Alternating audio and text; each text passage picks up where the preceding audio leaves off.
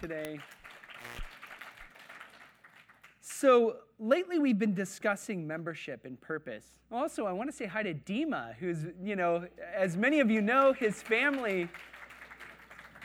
There's some of us old timers who are back. and Dima, as many of you know, their family moved to Mexico. And so Dima's here visiting, and it's so nice to see him today. So we're having a little reunion for some of us. So lately we've been t- discussing membership and purpose. Some of you are still asking, why is membership necessary? Which is a good question. If our synagogue has existed for 27 years without formal membership, why do we need it now? The answer is multifaceted.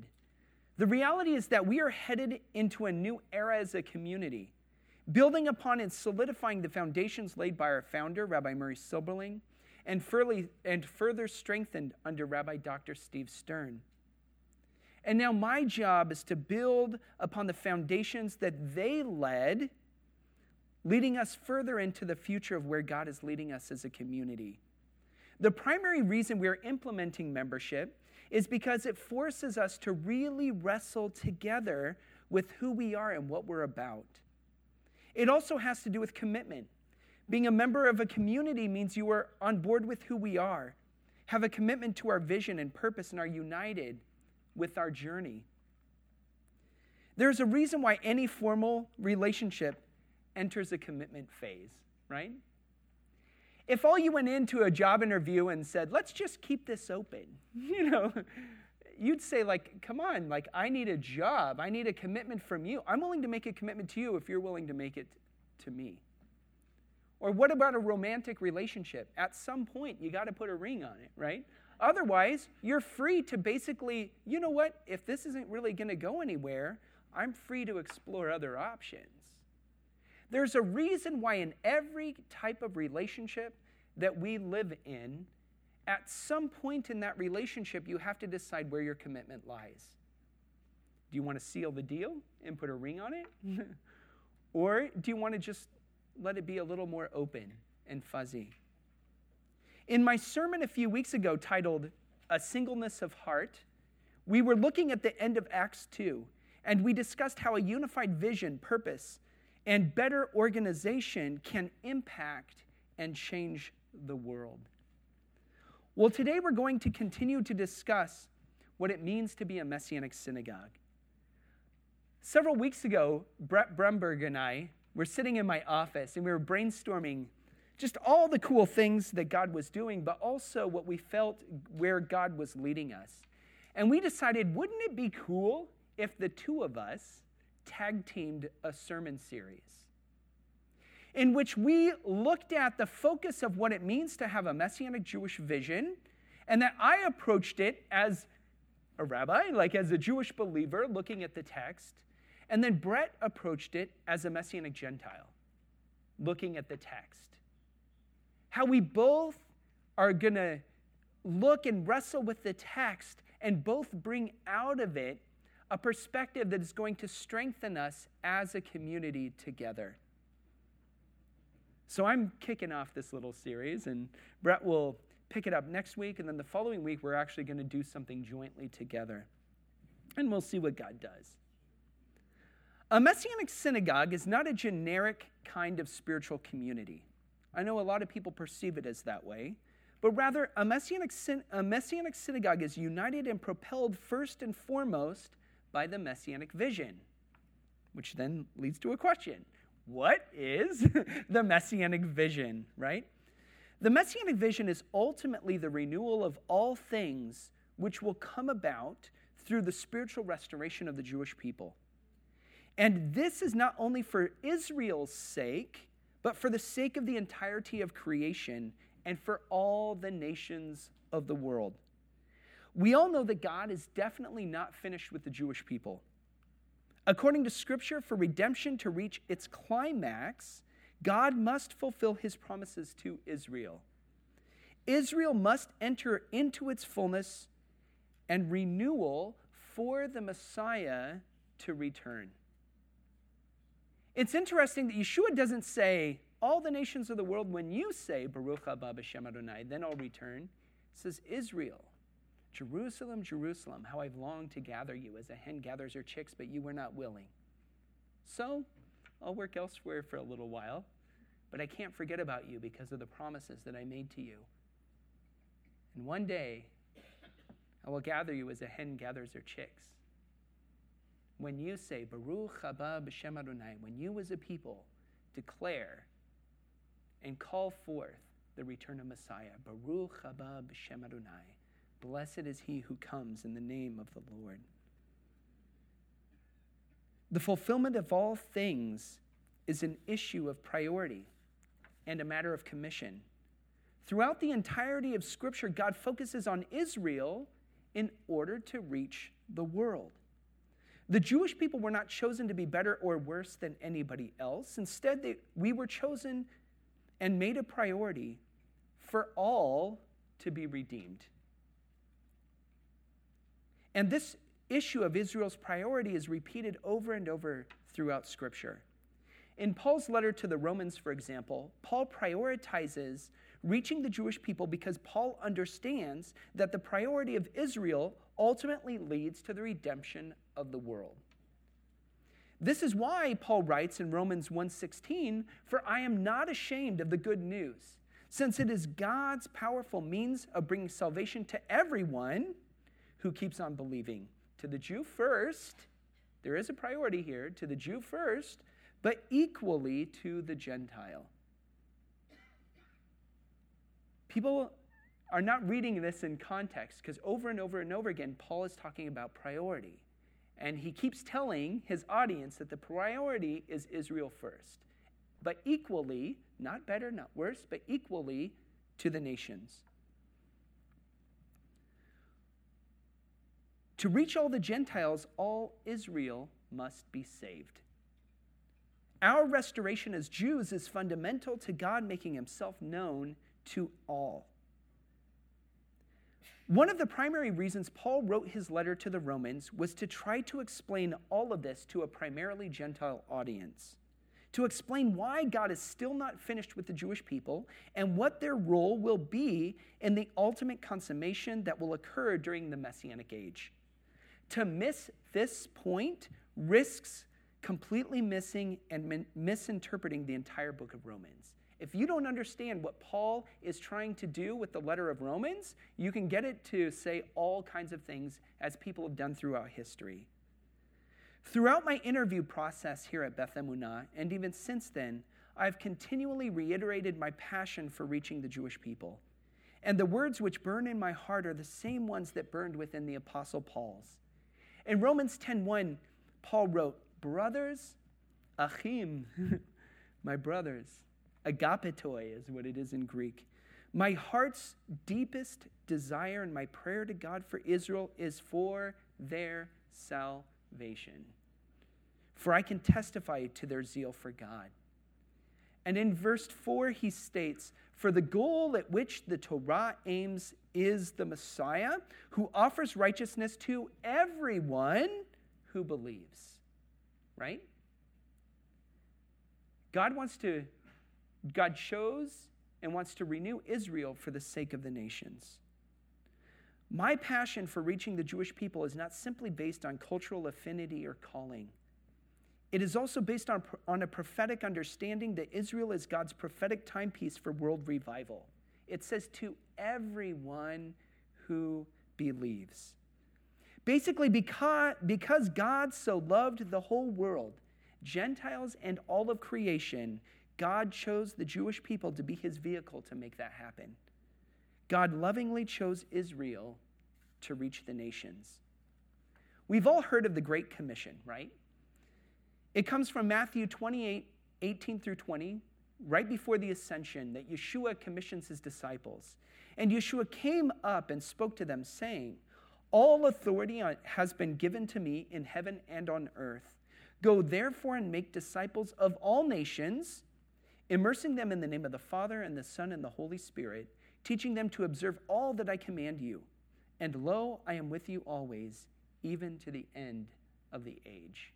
To go into all of the world, making all people into disciples. This passage, as I just mentioned, is often known as the Great Commission. And let me be clear, it is indeed a great and a noble commission to see all people come to faith in Yeshua. Over the centuries, countless believers in Yeshua have arduously worked and struggled and sacrificed in order to accomplish this, mission, this commission. However, it is not the only commission mentioned in the Bible. Paul actually speaks of something that is even greater than this commission. Paul understands the Jewish people's prophetic priority and that reaching Israel will produce something greater. And this something greater is what my friend and colleague, Rabbi Dr. Stuart Dauermann, has called the Greater Commission. In Romans 9 through 11, Paul is struggling to understand the purposes of God for Israel and the nations. Paul is troubled by a seemingly Jewish indifference and often even hostile response to the gospel, in contrast to seemingly widespread acceptance of the gospel by the nations, by the Gentiles. Paul is wrestling with, with this, and he's doing it publicly in this letter. Paul understands prophecy, and as a loyal and committed Jew, Paul is agonizing to understand both the mysterious Jewish turning away to the gospel and its implications. But in Romans 11, he concludes In that case, I say, isn't it that they have stumbled with the result that they have permanently fallen away? So he's basically saying if, if many Jews are rejecting Yeshua, does that mean then that all Israel has fallen away and no longer in God's grace? And he says, Heaven forbid. Quite the contrary. It is by means of their stumbling that deliverance has come to the Gentiles in order to provoke them to jealousy.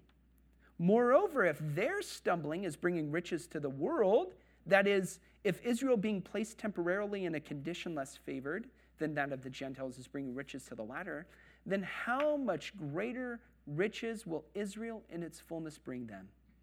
However, to those who are Gentiles, I say this since I myself am an emissary to the Gentiles, I make known the importance of my work in the hope that somehow I may provoke some of my own people to jealousy and save some of them. For if their casting Yeshua aside means rec- reconciliation for the world, then what will their acceptance of him mean? It will be life from the dead. Paul says, you Gentiles, I want you to understand why I'm doing this. It is in the hopes that my own people will finally hear this. Because if their stumbling has brought all of y'all near to the gospel and to the kingdom, then how much more will it be when Israel in its fullness accepts and proclaims Baruch haba b'shem Adonai? Paul recognized that Jewish indifference to the gospel was neither universal, it says it's only a hardening in part. It doesn't say, it never says that God ever rejected the Jewish people. It says a partial hardening has happened in part. David Stern translates it as um, by saying being placed temporarily in a condition less favored. The Greek makes it very, very clear that this is only a temporary condition and it is not in totality. It is not permanent. It lasts only until the fullness of the Gentiles has come in. Right? So, does this mean that, and this is where it gets complicated, if God hasn't rejected the Jewish people, then the Jewish people, whether they believe in Yeshua or not, are still God's people? I'm not saying they don't need salvation or anything. That's not what I'm saying. I'm saying it places the Jewish people in an entirely different situation than any other people in the world. Any other people in the world, apart from Yeshua, have no connection to the God of Israel, apart through Yeshua.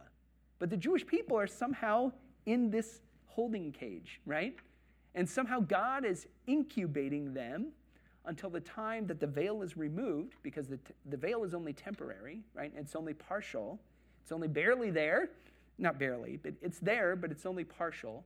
Doesn't mean they're completely lost. It means they're lost in regard to Yeshua.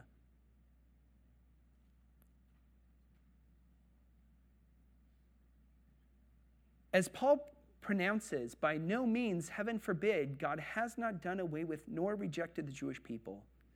In verse 12, moreover, if their stumbling is bringing riches to the world, that is, if Israel is being placed temporarily in a condition less favored than that of the Gentiles, is bringing riches to the latter, then how much greater riches will Israel in its fullness bring them?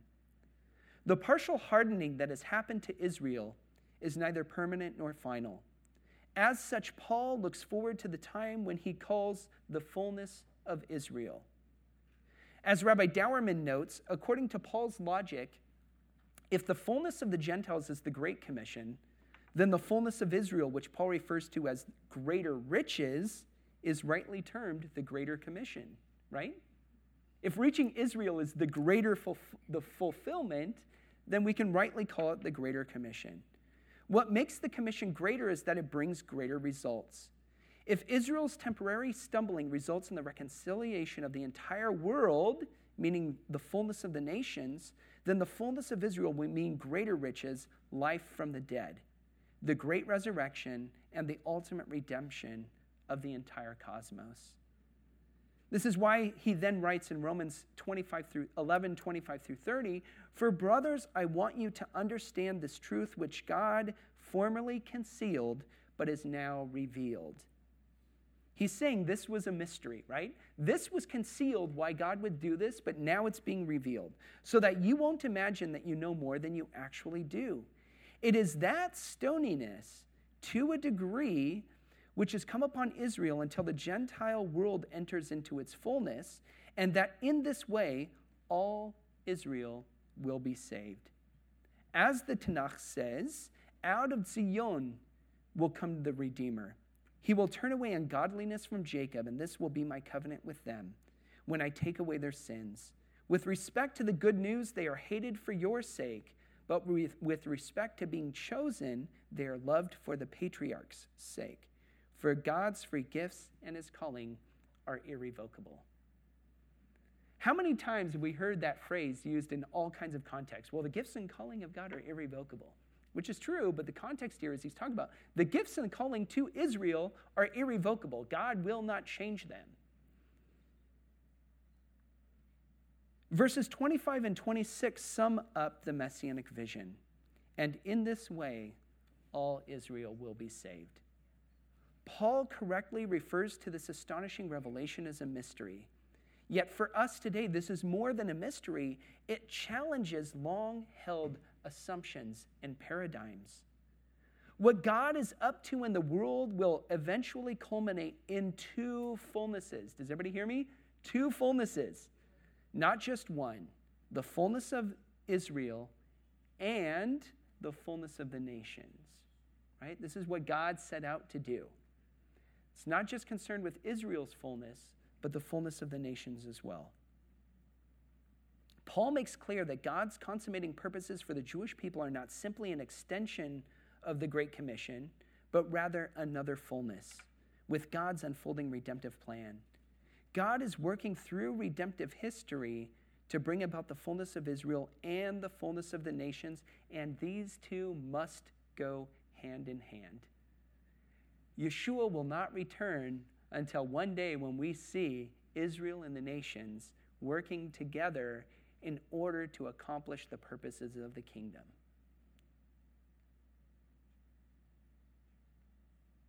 The two must go hand in hand. So, what will the, the fullness of Israel look like? We don't have time to go into it because we're already running over time.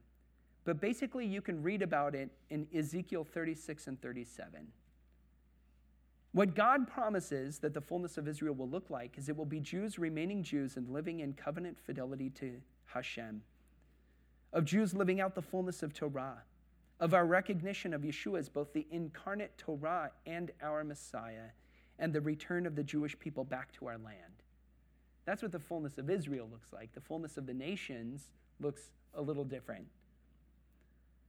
But again, equally and together, we'll work together in order to accomplish the purposes of, of heaven. When I was living in Hungary, Rabbi Michael Wolf, who some of you might know, was a, a visitor and spoke at our congregation. And he said this powerful phrase, which always stuck with me. He said, A visitor to a Messianic Jewish congregation cannot dictate the vision, they must catch it. Let me repeat that. A visitor to a Messianic Jewish congregation cannot t- dictate the vision, they must catch it. There's a lot of people who come and they visit us, and they're always saying, Well, Rabbi, this is what you guys should be doing. That's not what we're called to do. As holy and awesome and as noble as sometimes those suggestions are. But we have a specific calling and a specific purpose as a Messianic Jewish congregation. We're not a generic spiritual community. We have a purpose and a calling. It means that the vision of our community is not our own agenda, but it's God's. We must exist as a house of worship where the messianic vision can be embodied and lived out. As a synagogue, our priority is reaching the Jewish people in fulfillment of a greater commission. This does not mean we do not care about reaching all people. But we also have to keep in mind that the Gentile Christian church is not equipped for the task of the Greater Commission. If somebody isn't focused on reaching Israel, who's going to reach Israel? It's our task.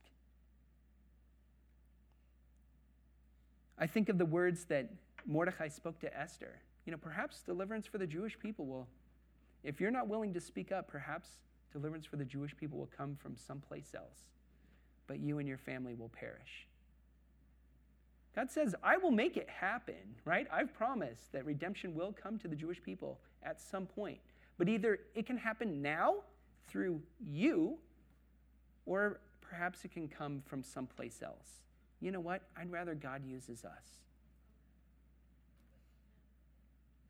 And remember, again, a lot of this time, we forget that the priority of Israel is, is the priority of the nations right? That God will use Israel to create life from the dead. So, what does this mean for us or for Beth Emunah?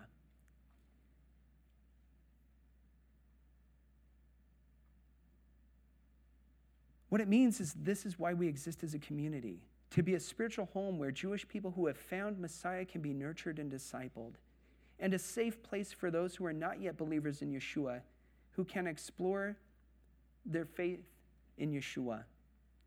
We are also indeed a home for Jews and Gentiles.